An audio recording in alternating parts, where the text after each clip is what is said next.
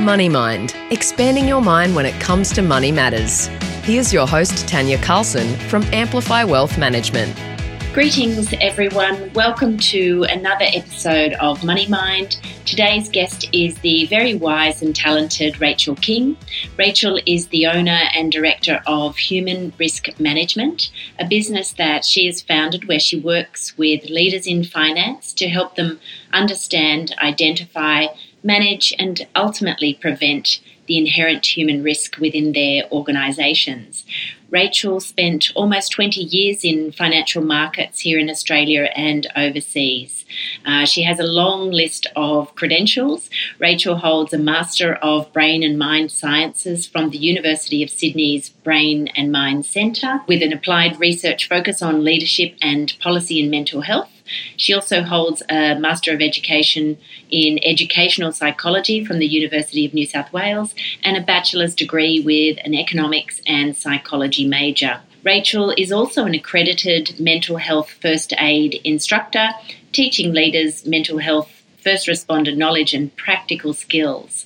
Welcome to the show, Rachel. Thanks, Tanya. I like to to get started by asking a couple of questions. Can you tell me about your cultural background and upbringing?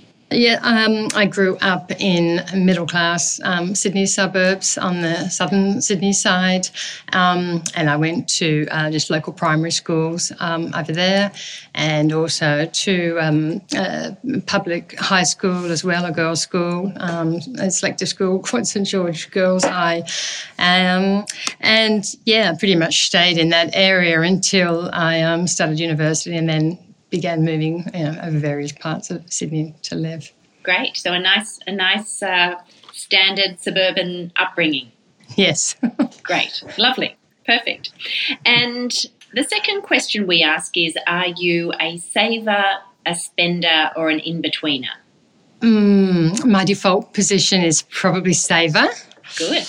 Um, mm, gravitating sometimes, I guess, towards an in-betweener, um, depending upon you know where I've been at at various times in my life, um, what my current needs are, and, and those kinds of um, conditions. But yeah, I think I gravitate towards a safer side, really. Well done. Good. I guess I'd like to start by going back in history and uh, discussing your early career in finance. Um, as I understand it, you worked in credit and fixed income markets. So, I mean, what interested you in finance early in your career? Well, I basically um, left a uni, and to be quite honest, um, I always thought I'd probably be more likely to go down a kind of marketing um, angle and career. But we came I came out of uni in the early 1990s, um, and we were, as many people will perhaps remember, uh, you know, just heading into a recession at that time. So actually, there were far fewer jobs and far fewer graduate kind of um, cadetships around at that time. Uh, so I ended up taking one with one of the major banks, um, and yeah, therefore kind of ended up down the financial markets and, and banking career path, which I hadn't really um, considered when yeah. I was growing up. But yeah, as it turned out, yeah, I loved it, and uh, you know, had many great experiences and learning in that um, field. Great. It's funny where life takes you sometimes, isn't it? it can be circumstantial and you, you spend a bit of time living and working in uh, the UK. What's your favourite memory from that time? Oh, I think just the um, exposure to global markets, really. I started over there in 1996 or seven. And, you know, at that time, Europe still, um, you know, the EU had not been formed. So it was great working with all the different um, currencies across Europe and I was, you know, I consider myself fortunate to have been, you know, working there at that time to experience, you know, different, as I said, different currencies, different cultures around currencies as well, which is interesting. Yeah, so that was an exciting time to be, you know, see that transition from, um, you know, a diverse sort of European situation in a way to a more unified one. So yeah, that's probably those memories, and that change was um, pretty special. Yeah, definitely, definitely. And you returned back to Sydney. Um, was that when you started a family? That's correct. Yeah, I had my um, eldest son over in London in um, 2003 and stayed over there for um, a number of months with him uh, before returning back here to uh, Sydney with him and uh, worked for the same employer that I had actually been working with. Um, most recently in London when um, I went on maternity leave, and then started working for them here um, in Sydney when I returned, which was great. And finance in the 90s must have been heavily male dominated, is that right? Or yeah, yeah, it was. I mean, working on trading floors at that time, yeah, particularly it was. Um, and, you know, there's lots of different, uh, I guess we've all got different experiences and stories from those times. Some of them, you know, maybe not so positive, but um, to be honest, mine were by far um, very positive, and I've made some great um, friendships that you know still continue today, um, both here and in London. So. Yeah, but it, was again an interesting transition um, to watch things, you know, change at that time. We didn't have many female traders, for example, back then, and that's yeah. something that's been nice to see. Um, you know, changes in yeah, good, excellent. And so you you kind of, um, I guess, after starting a family, went back uh, to school and studied again. So what led to that decision? Yeah, I, uh, as I said, I came back to Sydney and we returned to work here. But actually, when I was in London and fell pregnant with my first son, I um, I noticed a change in my hearing, and something that I didn't mention earlier on, which I forgot to mention, would you believe, was I was actually born deaf in my right ear. So, with a hearing change obviously um, happening for me later, it was a concern to me to have that checked out because I did notice that there was a bit of a hearing loss when I fell pregnant. Um, a long story short, I actually had an acoustic neuroma, which is a tumour that grows on the um, hearing nerve, balance nerve, and facial nerve. So, having that actually um, you know, grow and then removed in 2006 after moving back to Sydney, as I mentioned, um, left me actually bilaterally deaf with no natural hearing at all. Uh, so obviously that was um, going to impact, you know, my working life mm-hmm. and, um, and you know, how I managed how I managed the work situation. So I um, was fortunate enough to have a cochlear implant that went into my originally uh, deaf right ear. And interestingly, I was told by the uh, sort of surgeons and all the medical profession, and actually Cochlear itself at the time, that because that ear had not been stimulated for so long, that was the ear that had been, um, you know, I'd been born deaf with, that I would not get um, speech perception from the cochlear implant, that I might get some kind of environmental noise that, um, you know, might be helpful, especially um, with two young children at that time. My youngest was eight months and my oldest was just three. Yes.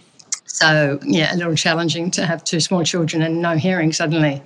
So, obviously, I said yes to the cochlear implant. Um, and I'm very glad that I did because although it took quite a long time for it to start um, providing any, I guess, useful, meaningful help in terms of speech, um, it certainly has, you know, come a long way. And my experience with it has been, you know, slow but uh, quite amazing. And I wouldn't be I wouldn't be talking to you today but for that piece of equipment. So, yeah. Um, yeah, so as a result of that, to answer your question, I became very interested in the brain and understanding how it worked, and particularly how I could get it to um, maximize this technology that I now had. So I began um, just researching the brain really myself and you know absorbing as much information as I could um, about it. Uh, and thankfully, at that time, we were um, receiving a lot of new research and information around um, neuroplasticity, which is basically the brain's capacity to learn and adapt, um, which is exactly what I needed it to do if it was going to make yeah. sense of this new technology. So, um, yeah, I basically just you know read as much as I could.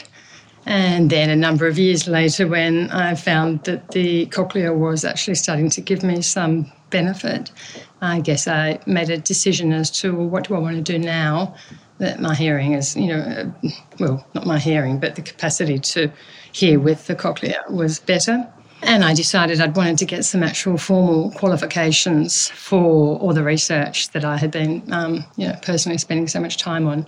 And so that's why um, I decided to go back to uni in 2015. Wow. I, I have a million questions in that regard because it's quite incredible and I think it must it's challenging to be a parent uh, with young children. So I think to lose your hearing and then be trying to get that new technology to adapt uh, and be able to be useful to you must have been incredibly challenging for you and, and your family at the time.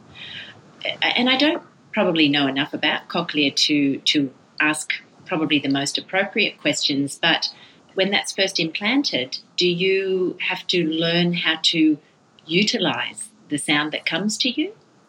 Yeah, so it's it's you know everyone thinks of um, you know those kind of sixty minutes programs where they put a, cochlear on and people suddenly it all works. Yeah. Um, it does work, I think, for some people. But um, first of all, I, um, my cochlear went into an ear that had never heard, and I wasn't a young child who, um, you know, again could adapt as quickly. So it, I didn't have that experience at all. As I mentioned, it was um, it was a process of trying to get the brain to work out how to work with this new sort of um, stimulation. I actually made up some very very basic uh, kind of rehab. I guess looking back now is the best word for it. Yeah. Um, exercise to try to really get it to work, but it was um, yeah, there was a period where there was just nothing coming from it, and then a long period where it was very much just like pretty hideous static noise, you know. Yeah.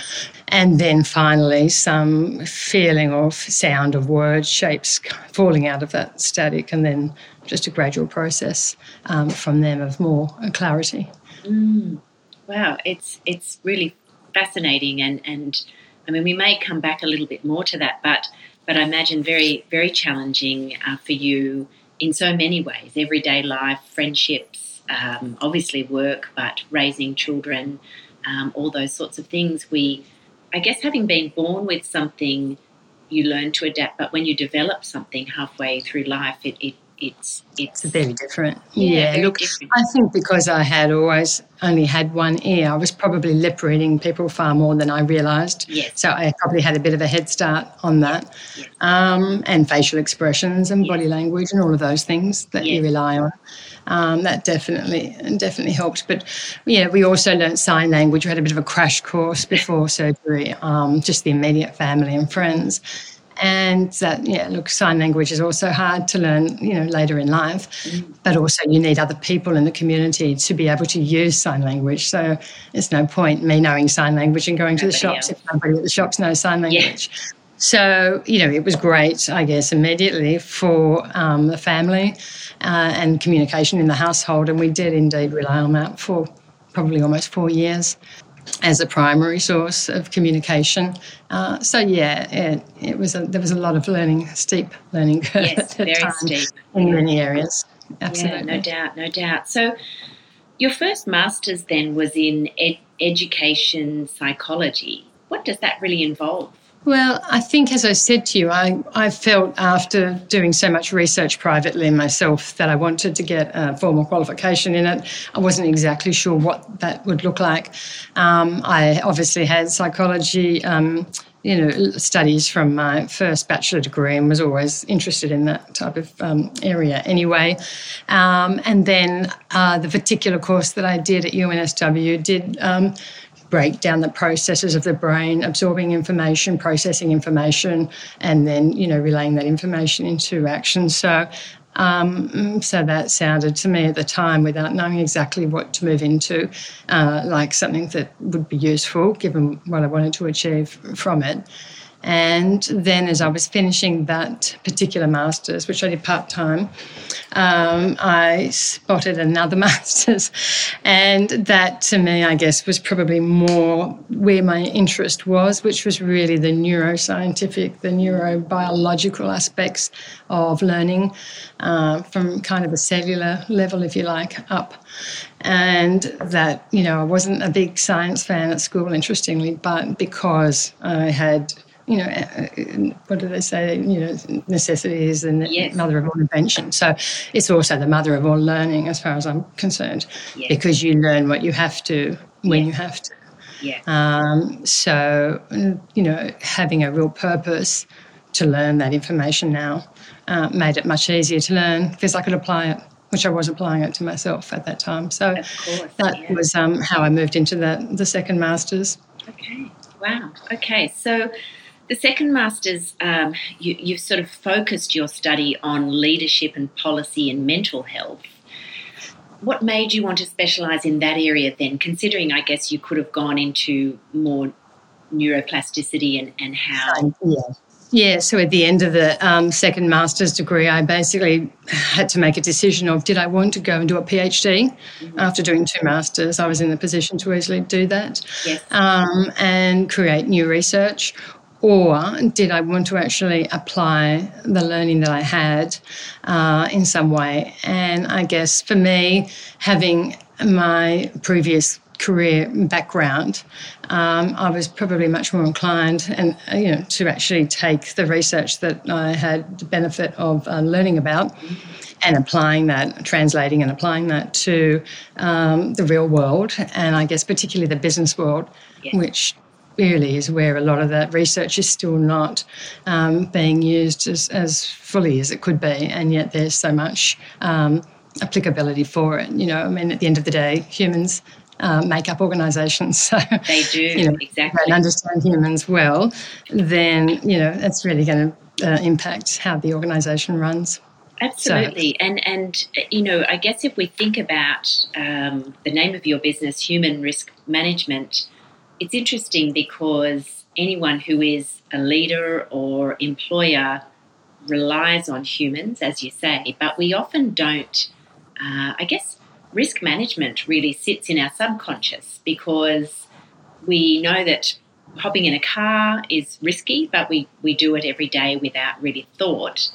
And so when you're running teams or employing people, again, you're not really thinking about what the risks are. You're probably more thinking, what can these people achieve or add to my business? So, how do you educate people to consider those factors? Well, I think it's an ongoing education and certainly something that we're transitioning into at the moment. Um, and sorry, just to answer your previous question, you asked me about my um, uh, final sort of um, dissertation topic, which was leadership and mental health.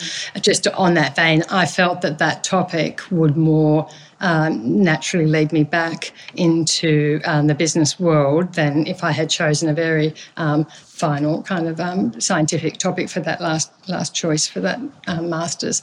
So, given that so much of both degrees, but particularly the second one, were focused around um, you know behaviour and um, brain and behaviour and uh, development in those areas, to me that seemed like a, a natural progression to then take that um, that final topic and then um, move towards uh, applying that back into the business. world. Yeah, yeah. Yeah. Okay. And of course, during that time also, there were massive changes in work health and safety legislation.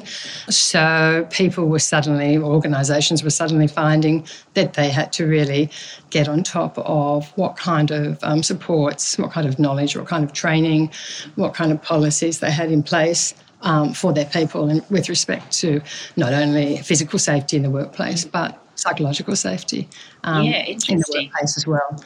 So that naturally led at that time into that as well, which was timely. timely for you. And and then of course we now live in a pandemic, so I, I think that's really heightened mental health awareness, um, but also heightened issues for people. Do you see this as a, as a positive, or are we still ill-equipped to deal with mental health in the workplace? Oh, look, I think we're still um, on a journey. you know, it's, we're not there yet. Um, and I think, you know, interestingly, Australia is one of the most advanced, you know, uh, countries globally in terms of, um, you know, being um, sort of a bit further up the curve uh, on this topic in the workplace, um, which doesn't mean we've still not got, obviously, a long way Yeah. to go. It just means we're further ahead than others. Okay. But I do think the pandemic definitely put mental health, you know, it elevated it in many ways from an HR, you know, issue to um, a, a C-suite issue, if not a board issue, um, because you know your employees are your assets at the end of the day, and if they're not, you know, if they're struggling to survive, if they're struggling to do the thing that you're employing them to do, then you know that's really the attention and focus has to go to that area because what other asset would you sit and watch deteriorating in front of your eyes? You wouldn't. You'd be giving it attention. Yeah. Yeah. So I think it's very much, um, you know, become uh, more in the uh, spotlights than what it has been. However, I do think there's, you know, uh, communicating it in a way that um, senior managers often can really see that it's a priority. I think that's where the the skill is really, you know, um, to, to highlight it as an area they should. When you employ someone today, you're really employing their brain. You're really employing their prefrontal cortex part of their brain, Yeah. the higher order executive, you know, functions. Yeah. Um, so when they're stressed, when they're worried, when they're sick, you know, any of those things that um, put pressure on, you know, mental effort or increase mental effort, then you're actually getting, you know, your asset base is devaluing. Yes. So, um, as I said, what else would you, you know, go and invest in and then just leave to sort of devalue like that? You wouldn't do that with any other asset. So, really explaining how the brain works to those people and how they actually are losing the capacities that they're paying people for helps with that bigger argument of okay well what can we do to make sure they don't get into that state in the first place the first and obviously the workplace Yeah. is a very powerful you know Yeah. mechanism for either supporting people or, or not Yeah. Yeah, interesting. And so um, you've also trained as a, a mental health first responder. Is that how that works? Are you teaching people what to do when they detect signs, or is there anything you can share that help our audience if they? Yeah, so that content, um, that's a separate course run by Mental Health First Aid Australia, although other companies do run those types of courses as well, but that just happened to be the one that I trained with. And the idea of that course, it was created in, I think, 2003 actually by um, a couple out of Canberra. And it's now, you know, um, run globally and translated to, I think, seven, 27 countries or something. So it's been hugely successful. Yeah. And the um, the idea was to basically equate uh, something with the sort of the St John's Ambulance physical first aid course. Okay, what do we do to give people um, basic skills to um, identify support and then know who to hand them over for more professional support if we were concerned about somebody. Yeah. And I think it's fair to say that every single person, you know, listening today Yes. has had a situation where, yeah, they haven't quite known what to do to with do. someone who's visibly distressed, Yeah. um, you know, either acutely or over a long period, more chronically, um, over a longer period of time. And you know they're not right, um, but you don't quite know how to bring it up. Yeah. You don't quite know how to ask them, and you don't quite know who to refer them to. Yes. So, yeah, so really that course is um is value is a valuable way of increasing people's knowledge, um, skill base, and then confidence in actually taking on and, and helping support somebody. So. Um, yeah, it's been a very valuable course, and more and more companies are starting to, you know, have you know a numerous number of um, mental health first aiders uh, available. And actually, we're finding that uh, people are actually, you know, are using them far more than what was actually anticipated initially. So issues like um, confidentiality, and people originally thought, oh gosh, someone in the workplace may not go up and talk to a peer in the workplace about some of these topics, particularly given, you know, maybe some stigma concerns or just, you know, privacy. But in fact, Yeah. we're finding that people are having those conversations because people in the workplace, you know, have a better understanding of what those demands are because maybe they're doing a similar role or maybe they know the way the culture of the organisation is. So actually, it's, they've been hugely successful so far. So, with your company and, and the work that you're doing, um, what is one thing that you hope to achieve? Uh, if you could pick one thing, there's probably many, um, in, in this area and, and where you see things developing. Oh, well, I think the, the main thing that I'm really working to um, bring attention to is this concept of human risk in the workplace. Uh, there's normally uh, buckets of risk financial risk, non financial risk, operational risk, you know, all these um, kind of various areas and very complex um, risk taxonomies, you know, or ways of recogni- recognizing and ordering different risks. But um, I think human risk kind of underpins you know every risk in an organisation. So it's really starting to help organisations understand that. And every time we see something, you know, in the newspaper about conduct, behaviour, harassment, uh, mental health, you know, mental health risk is really just one risk under human risk. We sort of realised that what we've been doing isn't really working. We're seeing a repeat of behaviours and a repeat of these problems. And of course, you know, humans are imperfect. So obviously, there's going to be a degree of um, inherent risk, you know, in organisations all the time. But for me, having come from that um, research background now, where I've learned so much about the, you know, brain and behaviour, Yes. and then seeing those risks continually play out and repeat themselves, Yes. yeah, trying to sort of tie that together and say, well, we're probably not ever going to eliminate it 100% because, as I said, humans are humans and they're imperfect. Yeah. But I think we can certainly go a long way further than we currently are to actually helping understand what um, you know what might uh, cause some of that risk and what might mitigate that risk a bit better. Okay, so so large scale awareness, I, I guess, would be a, a goal. Yeah, look- to- Yeah, I always say it's time to get good at humans. so you have companies that are great at finance or great at manufacturing or you know retailing or whatever, and that's Yeah. great. However, they need to get as good um, at hu- humans um, as they are at those other core things that they um, do. Yeah, um, it's just making me think a little bit about um, the sort of ESG side of, of, well, for me, investing, I guess, environmental, social, and governance. But that would that would fall within both social and governance policies.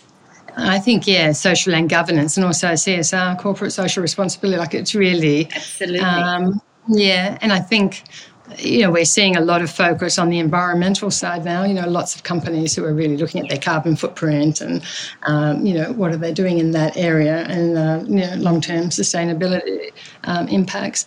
But I don't think they're yet seeing those other issues that we've talked about as part of the S in those, um, and also part of the G too, G, governance yeah. in terms of how you're looking after your people, what risks are you managing in terms of you know um, the whole organisation, you know legal risks as well that can come from from those things. Absolutely. So definitely it fits into the S in ESG and the G, and also you know the S in CSR. So Yeah. slowly, as these things are now turning up in annual reports, you know people have to report you know what they're doing um, for their ESG and CSR responsibilities. I, I think so too. I, I mean, we we notice um, certainly in the investment space, um, the E has always been the, the more dominant, um, but we're seeing movements and policies to the S and G, and I think as ethical investing becomes more mainstream, we're going to see those changes, and that's going to infe- affect the work that you do. So yeah, really, really great timing Yeah. for you. Well, I actually think people don't join the dots necessarily. They No. don't really think, what does S mean? S means, well, what does it mean? It means, you know, looking after our people. Yes. It means, you know, having supports in place. It means looking after all our stakeholders, really, you Yes. know, and whether they're shareholders, whether they're customers, whether they're communities That's right. more broadly. But I do think they often forget that it's also their own employees, and that's probably you know getting your own house in order first, um, and making sure you're looking after your your own people before starting to do too many ambitious things externally. In That's a society, right. broader Yeah. society, it's like Exactly. well, you have a society yourself already in your own community, your Yes. own corporate structure. Yes. You know, so get that right, and then expand out from there. Yeah, yeah, I agree. Okay. And I believe that curious people um, are often sort of at the forefront of change uh, or, or recognizing, I guess, alert to new trends. Is there something that's on your radar at the moment in this field that you're either investigating or, or just personally fascinated about at the moment? what was the um, curiosity? Did you say? Um, Yes, so I was saying, is there anything, uh, is there a trend in this area that you are curious about at the moment? Is there anything new? Oh, um, in the kind of human risk management area, or Yeah. just yeah, or the SG, yeah, not particularly. Other than I'm already very curious and still need to see that get get played out. Yes. But it's for me, I'm I'm kind of excited about this opportunity for people to become more curious themselves in terms of leaders, because I think, as I said, we've come from a period of time where one, we've kind of had this, you know, what we call industrial era, where there's a lot of hierarchical structures in, you know, in companies and businesses, and I do feel we're shifting out of that into this more human era where there's more flatline structures.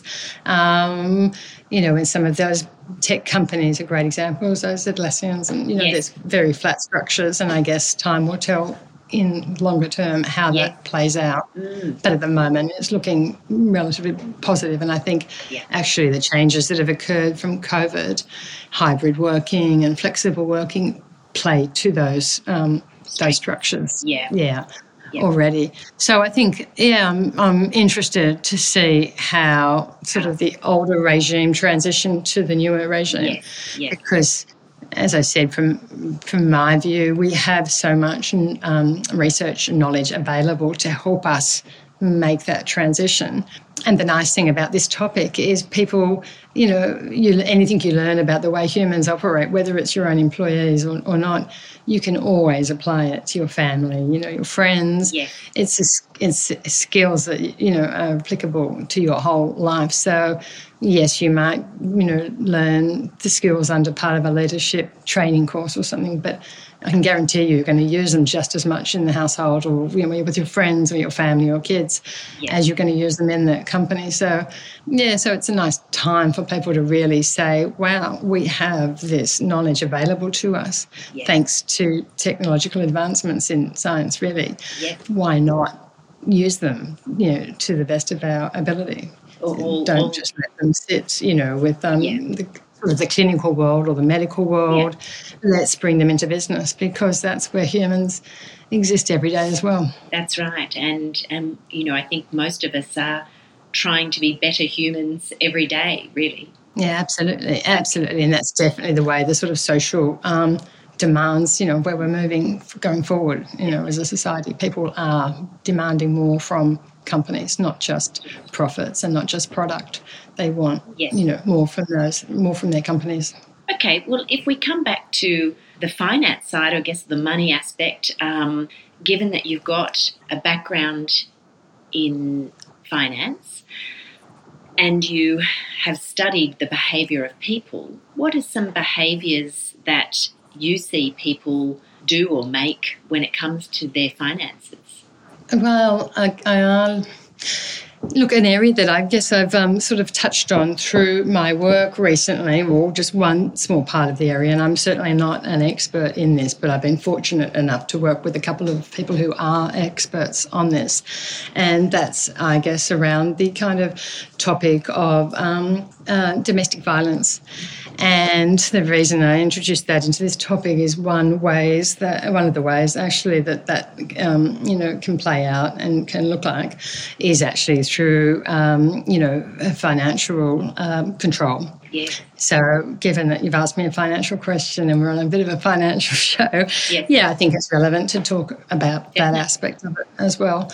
Um, and as I said, I'm not an expert in it, but I think it's. Um, you you know, if you have a look at a number of diff- of organisations, and particularly, I think the Commonwealth Bank is one um, organisation that's Yeah. really spending some time at the moment on educating the community about this concept of financial abuse and really uh, it, it's about and just another form i guess of maintaining control um, and power in a relationship. Obviously there are numerous ways that that can play out but financial control you know is one way that you can obviously have a pretty serious um, impact on um, somebody else. So I think that's um, yeah, that's an area that really we should all be a bit more educated on going aware. forward. That's right, and I think um, certainly in, in in my role, we work a little bit in the divorce space, and we often see people uh, not understanding the finances, but also at times probably not being allowed to. So part of that uh, coercive control might be around. I'll take care of the, the business side, honey. Um, don't you worry. And then suddenly, when, when that person wants to exit, if that person wants to exit the relationship, then that other party has no knowledge. of the financial Yeah. situation. Yeah, so I think that's really, um, you know, really relevant, and it's almost something that I think we haven't thought of when we think about Mm-hmm. um, you know, gender-based violence, domestic violence, and abuse. It's sort of so subtle and such an under sort of tone, I guess, to relationships that, um, you know, it's not necessarily the first thing you look at. We think about you know, we think about physical violence, we think about, you know, emotional violence, I guess, but the financial, we don't always tie into that picture, but, you know, that is what um, what's we're getting a bigger focus on today, and it, it can be all kinds of things. It can be putting, um, you know, pressure on somebody to have a joint account far more quickly than what they might want to. Yes. Uh, and obviously that can be a problem if one income earner, you know, is earning substantially more than another. Um, it can be taking money from a partner, either covertly or overtly, creating complex structures that um, become harder and harder for the other person if they're not involved in them to actually understand. understand. Yeah which then also makes transparency difficult. And uh, as you said just yeah, making it actually more difficult for somebody to either get access to information or actual funds. So um, yeah, so I think that it's quite good that we are, you know, uh, learning more about that now and recognising that as a real, um, yeah, potential area of um, control and, and keeping power. Definitely, I, I think it's really important. Uh, I think the Commonwealth Bank is doing some great work in that area, and uh, you know they, they have campaigns in magazines and things like that. And, and like your work, awareness is is part of the um, way to deal with these issues, um, and certainly helping people to understand that it's not it's not them; it's a result of a particular style of abuse that um, yes. that they they can you know ha- has other, other impacts, of course, financially, um, but awareness is important. Yeah, well, it's a starting stone for people to actually have a think about their own relationship with their financial situation. Absolutely, which we're all about. Um, you know, I think understanding your own finances is is something that is uh, the best place to start, and being aware of what you have, what you don't have, um, and and what your goals are is is you know is important um, to be considering. So how can people um, how can people contact you if they're interested in in looking into your work or in, in inviting you in? What's the best way? Uh, the best way is probably um, they can take a look at my website, and that is rachelking.global. Pretty simple, rachelking.global. Great.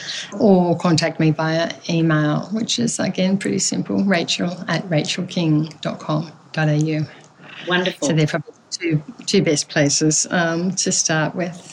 Excellent. Well, I certainly think it's really valuable work. It's fascinating. I think we could probably talk for hours on this this topic, but um, but I would encourage anyone to reach out to you if they're interested um, within their organisations or, or, or, notifying their organisations of your services uh, because perhaps they're not in control of, of, arranging that, but they can contact people who, who are. Um, and I guess, isn't it remarkable that technology has helped us today have this podcast? Um, I know we've got a few little teething issues with our internet and video, um, but we're still able to come to everybody today with your hearing impairment and um, and still produce a podcast, which is which is great. Yes, lovely. Thank you for having me today, Tanya. I've really enjoyed it. Yeah, thank you again. All right, and we'll see you next time on Money Mind, or you'll hear us. And once again, think before you spend. This podcast is for general information only. It contains brief comments not intended to be the basis for decision making, nor to be taken as a substitute for personal advice. Please contact Amplify Wealth Management to discuss any matters that may be relevant to your individual situation. Money Mind. If you have any questions about your financial future, please head to amplifywealth.com.au. Money Mind is available to download and subscribe for free wherever you get your podcasts.